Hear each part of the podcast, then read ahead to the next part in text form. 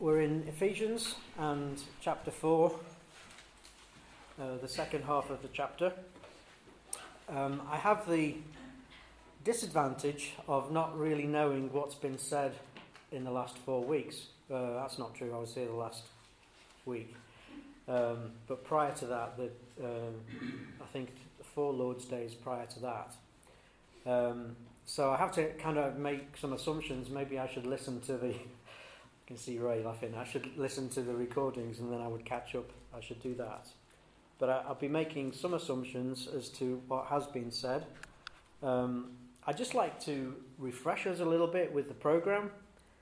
So we're um, coming to the end of February. So pretty much all of January, um, all of February and January are done. Um, so why write the letter? Uh, a statement on, on redemption, seeing and believing God's power, no longer dead, call to unity, the mystery of Christ, uh, be filled, the unity of the faith, and now put on the new is where we're up to. We had um, a kind of multi dimension to the whole thing, so there's um, the book of Ephesians, we were celebrating how packed it is with, with doctrine, and we can look at it in three dimensions the, um, the practice and the doctrine, the personal and the collective, and then there's a time dimension too, which is from eternity to eternity with time in the middle. And, and all of these things are drawn together through what is very profound um, teaching. Um, I wanted also to, before we get into um, putting on the new, to just remind us of the background to it a little bit, only for a couple of minutes, um, because I think it's really helpful to be looking at Paul's teaching with a continual view of where he was and the context of who he was writing to, because that helps us put the thing into perspective. So we have Paul under house arrest in Rome. Um, he's writing the letter in the same, in a similar context to when he wrote Philippians, and it's around the same time, so AD 64. Although the church in Jerusalem was sta- established some like, something like 30 years prior to this, probably the church in Ephesus was about 10 years old. Um, in writing to the saints in Ephesus, and Paul had spent three years there himself. But my contention is it was established not by him, but a year prior to him going. And uh, Priscilla and Aquila and Apollos were key people in the establishment of the church in Ephesus. And Paul is very focused on delivering doctrinal teaching, and it's very high density teaching in, in the epistle and it covers very profound topics, things like God's sovereign choice and predestination, uh, redemption, salvation by grace through faith, the presence and work of the Holy Spirit in the believer, the concept of churches of God together forming the house of God on earth today, uh, the doctrine of the church, the body of Christ, and the unity of all believers, spiritual gifts, it goes on, Marriage, its sacredness as a human parable of the holy relationship between Christ and his church. Relationships in family, work, and the church. Spiritual battles, and we're going to be uh, in that area today. And the armour of God. And all of these things are brought together in these six chapters, and they're addressed to people that Paul was acquainted with in the um, Church of God in Ephesus. So, try and re- have in our minds the, uh, the context of it, recognizing that it was a broad blend of um, Greeks, uh, Jews, Gentiles, um, of course, now brought together under the common uh, appreciation of salvation by grace through faith and now these um, wide variety of people of varying classes, of varying cultural backgrounds, now being drawn together and worshipping in the Church of God in Ephesus. Um, and we're now up to chapter 4, the second half of chapter 4, and it's put on the new. Um, and I'm going to kind of subtitle it Putting on the New is What Mature Disciples Do. Um, before we read three passages, and I, I, see Colossians 3 and Romans 7 as um, complementary, maybe even parallel passages to the second half of Ephesians 4, and, they're, they're quite short, so it's worth reading them. But notice the beginning of the passage that we'll read together. It says, Paul says, I tell you this and insist on it in the Lord. And he's issuing instructions on what starts off as personal commitment, personal behavior, and he goes on to illustrate that if you make that commitment, it will be made evident in your relationships.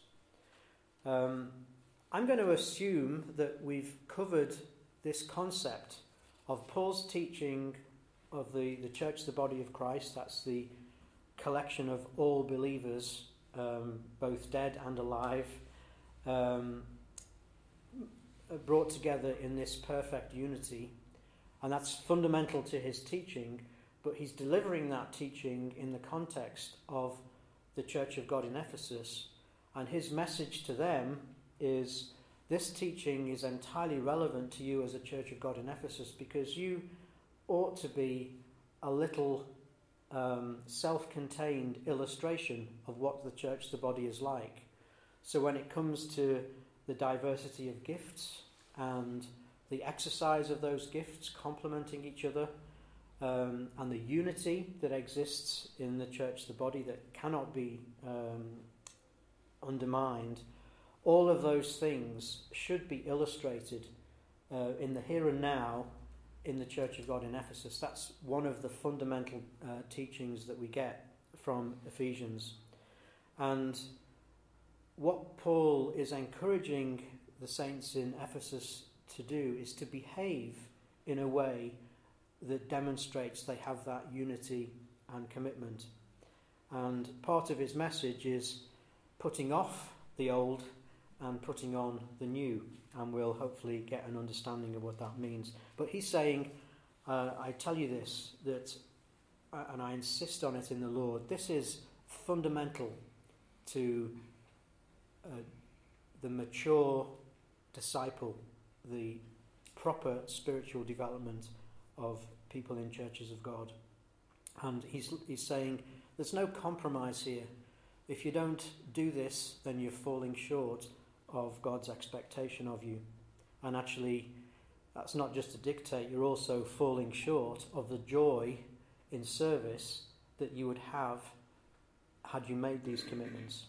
So let's read Ephesians 4 17 to 32. I tell you this and insist on it in the Lord that you must no longer live as the Gentiles do in the futility of their thinking. They are darkened in their understanding and separated from the life of God because of ignorance that is in them due to the hardening of their hearts. Having lost all sensitivity, they gave themselves over to sensuality so as to indulge in every kind of impurity, and they are full of greed. That, however, is not the way of li- is not the way of life you learned when you heard about Christ and were taught in him in accordance with the truth that is in Jesus. You were taught with regard to your former way of life to put off your old self, which is being corrupted by its deceitful desires, and to be made new in the attitude of your minds, and to put on the new self, created to be like God in true righteousness and holiness. Therefore, each of you must put off falsehood and speak truthfully to your neighbour, for we are all members of one body. In your anger, do not sin. Do not let the sun go down while you are still angry, and do not give the devil a foothold. Anyone who has been stealing must steal no longer. You must work, do something useful with their own hands, that they may have something to share with those in need. Do not let, do not let, let any unwholesome talk come out of your mouths, but only what is helpful for building others up, according to their needs, that it may benefit those who listen. And do not grieve the Holy Spirit of God, with whom you are sealed for the day of redemption. Get rid of all bitterness, rage, and anger, brawling and slander, along with every form of malice. Be kind and compassionate to one another, forgiving each other, just as Christ, just as in Christ God forgave you. And then I'd like to read Colossians 3 5 to 14. And the, the common thing here, remember our theme is putting off the old and putting on the new. Um, and we have this concept of a, an old self and a new self, an old nature and a new nature. Um, that's Paul's teaching in Ephesians 4 as well as in Colossians 3.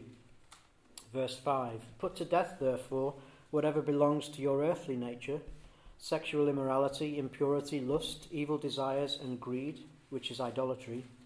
Because of these, the wrath of God is coming. You used to walk in these ways in the life you once lived. But now you must also rid yourselves of such things as these anger, rage, malice, slander, and filthy language from your lips. Do not lie to each other, since you have taken off your old self with its practices and have put on the new self, which is being renewed in knowledge of the image of its Creator. Here there is no Gentile or Jew, circumcised or uncircumcised, barbarian, Scythian, slave, or free, but Christ is all and is in all. Therefore, as God's chosen people, holy and dearly loved, clothe yourselves with compassion, kindness, humility, gentleness, and patience. Bear with each other and forgive one another. If any of you has a grievance against someone, forgive as the Lord forgave you. And over all these virtues, put on love, which binds them all together in perfect unity. You see, very common language, very similar um, illustrations. And I'd like to read some verses from Romans 7 because this brings the topic of putting off the old self and putting on the new self really down to earth in Paul's own personal experience. Um, and remember, he's instructing the saints in Ephesus to do this and it's, uh, it's kind of a no compromise prerequisite for effective uh, discipleship. And in Romans 7, Paul really demonstrates that this is easier said than done.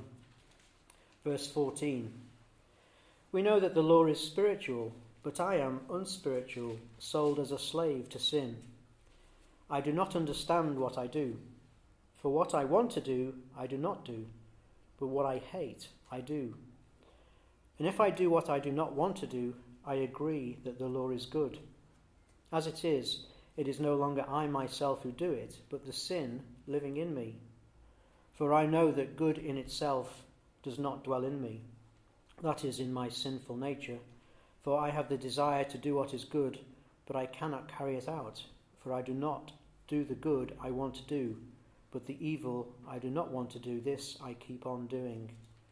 Now, if I do what I do not want to do, it is no longer I who do it, but it is the sin in me that does it. So I find this law at work. Although I want to do good, evil is right there with me. For in my inner being I delight in God's law. But I see another law at work in me, waging war against the law of my mind, and making me prisoner of the law of sin at work within me. What a wretched man I am! Who will rescue me from this body that is subject to death? Thanks be to God who delivers me through Jesus Christ our Lord. As I have tried to do in the past, um, I want to draw out three key messages under Put on the New, subtitle What Mature Disciples Do. Um, and I just kind of read these three messages, these three key points, and then we'll try and unpick them one by one. And again, I've tried to carefully choose the words because there's quite a lot in them. So, the first point is in Christ we are a new creation. And that's a, a scriptural reference from um, several, at least a couple of uh, locations in, in Paul's epistles, this concept of us being a new creation. We have a new self which is created to be like God in righteousness and holiness. Sadly, our old self remains and is the source of ongoing sin. Our two lives, or our two selves, battle for predominance. Which one wins is a measure of our love for the Lord Jesus and is reflected in how we treat each other. So, quite a lot there, but that's um, number one key message. Number two, we can only wear oneself at a time. Putting off the old and putting on the new is a daily exercise, and we have to learn how to do it. It takes commitment and practice. And the third point the Holy Spirit is a person who feels. He can be delighted and offended. Putting on the new delights the Holy Spirit because only when we have put off the old and put on the new can he be effective. So, as I say, we'll look at each of those um, three key messages. I think, as a principle of doctrine, if there's uh, something we need to take away from Ephesians 4, Colossians 3, and Romans 7, is that there is a conflict going on in the life of a Christian. Um, we are saved from the penalty of sin, and that's uh, our eternal salvation um, once we accept uh, the Lord Jesus as our Saviour. Uh, we're saved by grace through faith, and we're saved from the penalty of sin, and that's unconditional and is a fabulous thing for us to celebrate. Um, at some point, we will be saved from the power and the presence of sin too. But that's not um, done at the point of salvation. Um, the presence of sin pervades our lives. We know that. Everywhere we look, it's there, and we're, we're drawn in. And the sin has a sin has a power and um, this conflict that goes on uh, in our lives is about Satan wanting to undermine the good that our new self can do, and he would have our Christian lives ruined. Um, so, what Paul is teaching, and in Romans 7, using his own struggle as an illustration, is that we have these two natures in Colossians 1 it's described as sorry in Colossians it's described as the old nature and the, and the new nature. Uh, Ephesians 4 it's the old self and the new self. And um, it's for us to manage that internal battle and um, make sure that it's our new self that has the predominance I've said that which one wins is a measure of our love for the Lord Jesus and is reflected in how we treat each other. Remembering the statement we made earlier about Paul's teaching of the doctrine of the church, the body of Christ, and how in the local situation in Ephesus, that wonderful truth should be illustrated by the way the saints are and how they interact with each other.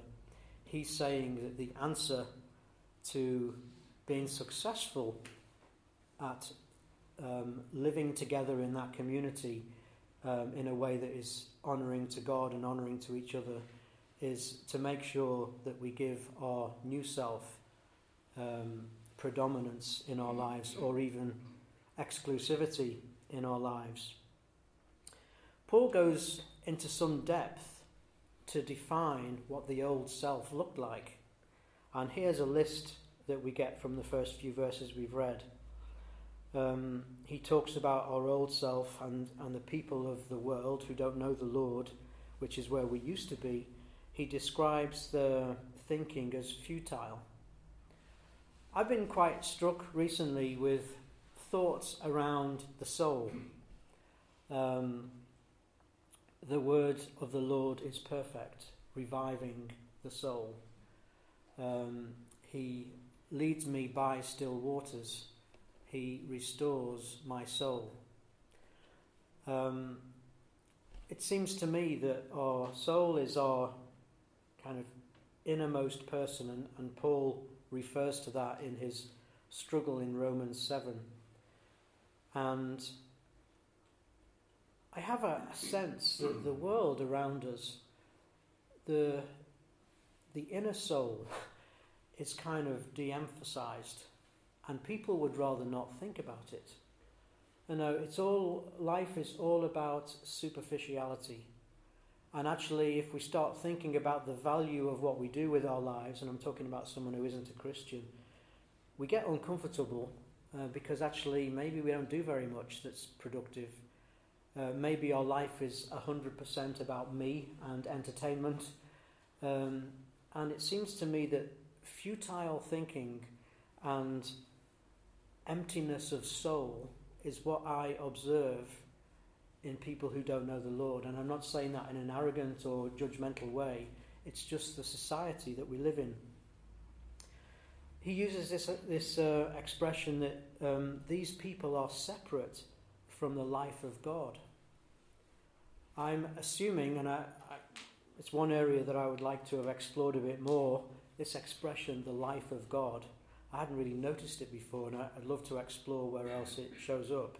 Maybe that would be a question if at some point we have opportunity for a question time. But I'm assuming that the life of God is the life that God intended me to have. And I think that's a, a wonderful reality is that each one of us has a life that God has planned out. And my um, ultimate aspiration should be for me to be the very best possible version of myself, which is what God intended.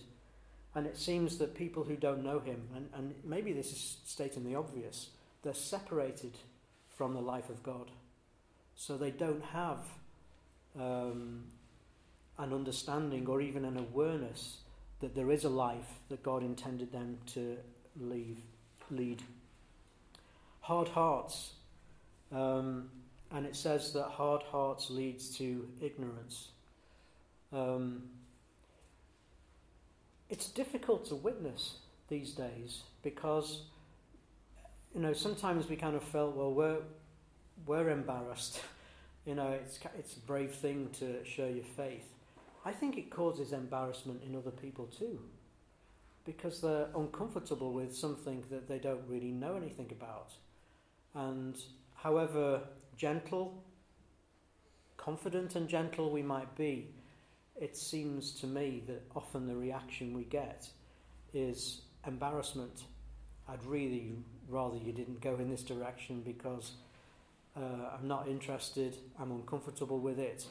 Um, there's a whole load of other things that we can comfortably talk about, and when you boil that down, it's all superficial stuff. Um, it seems to me that that's the evidence um, that Paul is talking about in our old self and in people who don't have a, a new nature yet is that the hearts are hard and that has propagated ignorance, spiritual ignorance in the behavior. Lost all sensitivity to sin. Paul talks about that, he uses that word. Um, for me, this is a very subtle way that our old self can pervade our daily experience and character. Satan is, um, is a master at trivializing sin. Um, and we can find ourselves in the presence of things which are clearly unholy and somehow we have uh, developed an immunity to it, an insensitivity to it. And Paul says that that's something that characterizes people who don't know the Lord. I put a question at the top of this list what do we feel about the world around us? And again, we're challenging ourselves here about to what extent have we put off the old and put on the new? And I'm saying that that's a, um, a symptom or a, a characteristic of a mature disciple is someone who has put on the new, and we'll see how we do that in a second. Um, if that is the case, then we should be very sensitive to the sin around us. So, if my answer to the question, what do I feel about sensitivity to sin, and I find I generally overlook it because I've come immune to it, then that for me is a, is a real challenge about my spiritual maturity and my commitment to this process, which we'll explore in a second. Given to hedonism, that's a, a very strong expression. My understanding is hedonism is you just, it's all about self gratification. You do what you like. If it pleases yourself, then just do it. If it's wrong, doesn't really matter. Uh, you kind of, in a perverse way, just indulge yourself in the good, the bad, and the ugly. Um, and I do recognize that in the world I live in. I know that it's not for us to, I really have learned, it's not for us to make judgments on other people's lifestyle. Um, they don't um, share the same rules as we do. It's for us to love them and to witness to them and leave the convicting to the Holy Spirit. But I did feel quite sick that here was someone who was celebrating letting go of all moral judgment and um, just engaging in this self indulgence. And Paul says um, that it goes from bad to worse. I, I was reminded of the verse in Genesis when God decides that he's going to destroy all mankind um, with a flood. And it says words to the effect that God saw man, how that every inclination of his heart was only evil all the time. And that's the kind of world that I think we live in. It's the, the consequence of individuals who only have an old self uh, because they're not yet a new creation. So Paul goes into detail at defining what we used to be. And the challenge to me is how sensitive am I to those things? Because if I'm oblivious to them, maybe that's a measure of me clinging on to the old and not putting on the new. But we should go to our uh, second point. Um, we can only wear oneself at a time. Putting off, putting off the old and putting on the new is a daily exercise we have to learn how to do. Um, and these two passages of Scripture, I'm sure they came to your mind too, when I was kind of sitting asking myself the question well, what, what actually does it mean? Um, I think I, first went to my baptism vows, um, where you make a public statement that I'm burying my old self and being raised to walk in a new life that's committed to the Lord. And that clearly is a, is a, a milestone. It's a, a point in our Christian experience which we can go back to and say, that's the point in my life when I made that commitment. Um, but clearly, that's a, it's a public statement, but there's no, there's no kind of um, purifying thing that happens when we're baptized. It's a declaration of our commitment. And um, the, the new life that we walk in is a daily battle, as Paul described. So my mind went to uh, Hebrews 12. Therefore, since we are surrounded by such a great cloud of witnesses, let us throw off everything that hinders and the sin that so easily entangles, and let us run with perseverance the race marked out for us fix our eyes on Jesus, the pioneer and perfecter of faith. And you have the, um, first of all, the reference to faith. And I, I'd like to think that as my Christian life gets longer, gets older, um, my faith becomes more established. I think I can say that that is my experience. We go through difficulties and it's how we react to those difficulties that makes us strong. That's why we have. I believe that's why God allows us to go through difficulties. So the, the statement in Hebrews 12 is made in the context of that gallery of faith in Hebrews 11, examples of faith.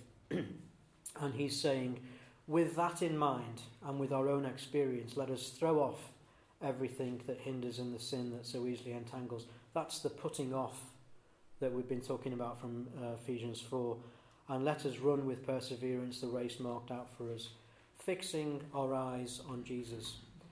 For me, that's the, the fundamental process we need to do every day in this business of putting off the old and putting on the new.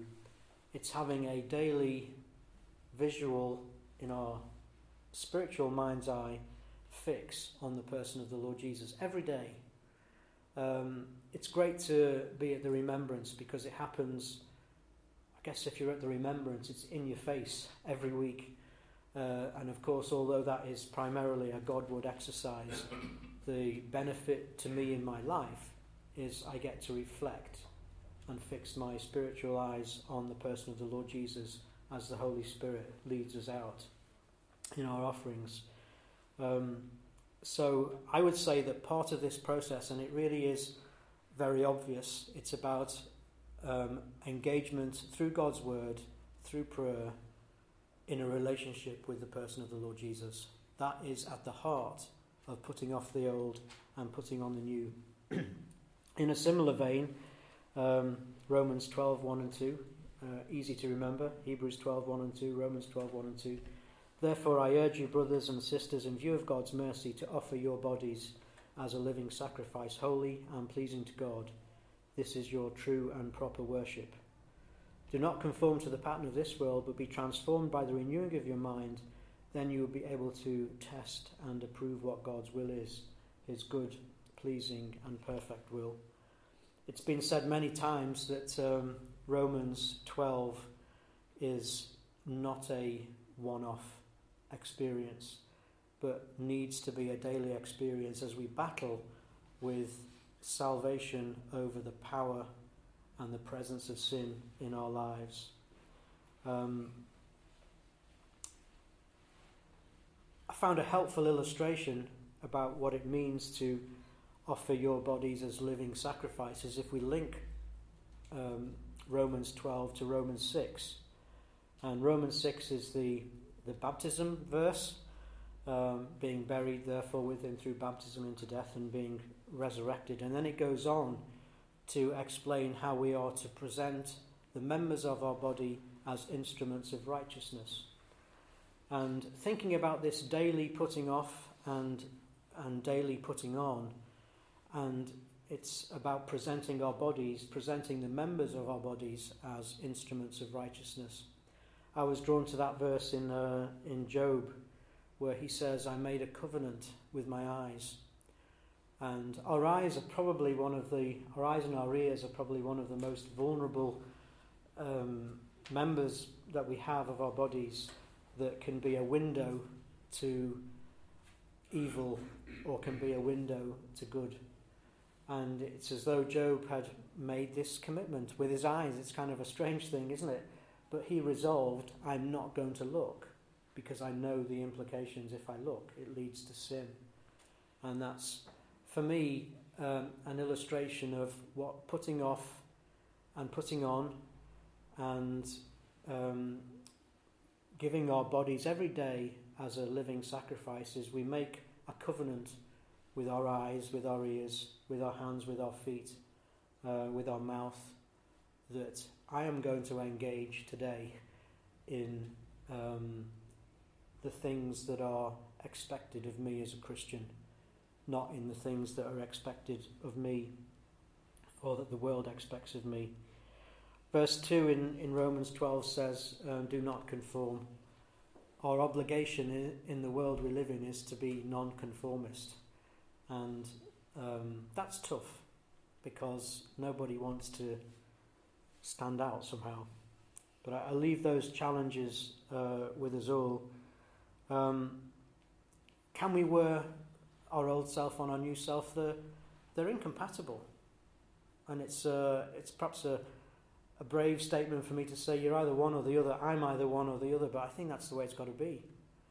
Um, and you know, my the challenge to me is at the start of every day, to make a covenant with myself that says this is being put off and this is being put on, and then allow um, what happens through the course of the day, allow my reaction to be to it, to be a holy, uh, to have a holy perspective. We need to move on to our um, third and final point. There's a lovely expression in uh, Ephesians 4 that relates all of this to the presence of the Holy Spirit. And the point is, the Holy Spirit is a person who feels. He can be delighted and offended. Putting on the new delights the Holy Spirit because only when we have put off the old and put on the new can he be effective. We're looking at those last three verses. Do not let any unwholesome talk come out of your mouths, but only what is helpful for building others up according to their needs, that it may benefit those who listen. And do not grieve the Holy Spirit of God. That means do not make sad the Holy Spirit of God, with whom you are sealed for the day of redemption. Get rid of all bitterness, rage, anger, brawling, and slander, along with every form of malice.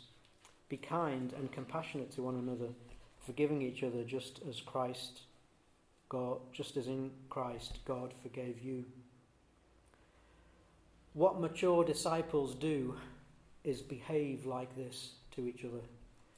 And that behavior is empowered and enabled by the Holy Spirit. It's not natural. Our natural instinct is to fight and squabble and be offended and bear grudges. And this is a, a spiral that, that leads to um, spiritual illness, can even lead to mental and physical illness if we don't resolve these things. And bear in mind, Paul is using the illustration of the perfection of the church of the body of Christ and all these members that are connected to each other and complement each other. And there's this harmonious unity that um, is inevitably there. And he's saying that our behaviour should reflect that in our church. And it's, um, it's a real challenge to us. Uh, this requires some self examination um, as to to what extent is my behaviour characterised by these things. We, I often forget that the Holy Spirit is on board and that He's a sensitive person. Um, and those that list of things which are the old self, uh, when they are given predominance, it, it must make him cringe, and certainly he can't be effective in a, what would be a dirty vessel. Finally, Romans 8, another great passage of scripture around the role of the Holy Spirit.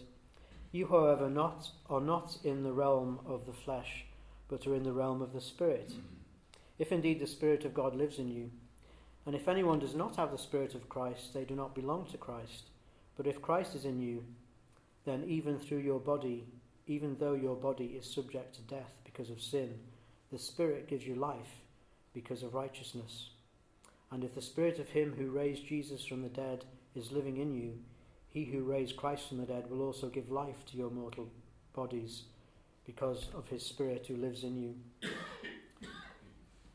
I mean, it, it just says it. I don't really want to comment on that verse, it, it, those verses. It just um, emphasizes the point that Paul's making in Ephesians that the, the Holy Spirit is, is on board and He can only be effective if we give him the freedom that um, he requires in our lives, and that's by putting off the old and putting on the new. I wanted just to leave with you the closing verse of um, Romans 7 that we read. What a wretched man I am! Who will rescue me from this body that is subject to death? Thanks be to God who delivers me through Jesus Christ our Lord we need to have a victorious perspective on this battle. Ultimately, we will win. Um, if you like, you heard the expression, we, we may have won the battle, but we lost the war. It's the other way around. We've won the war because uh, our lives and our eternal security is there. But there are battles that go on every day. And to be the best version of ourselves, to be the, the life of God as, as we read, that He intended, then we need to have victory every day in this battle of putting off the old and putting on the new. Shall we pray?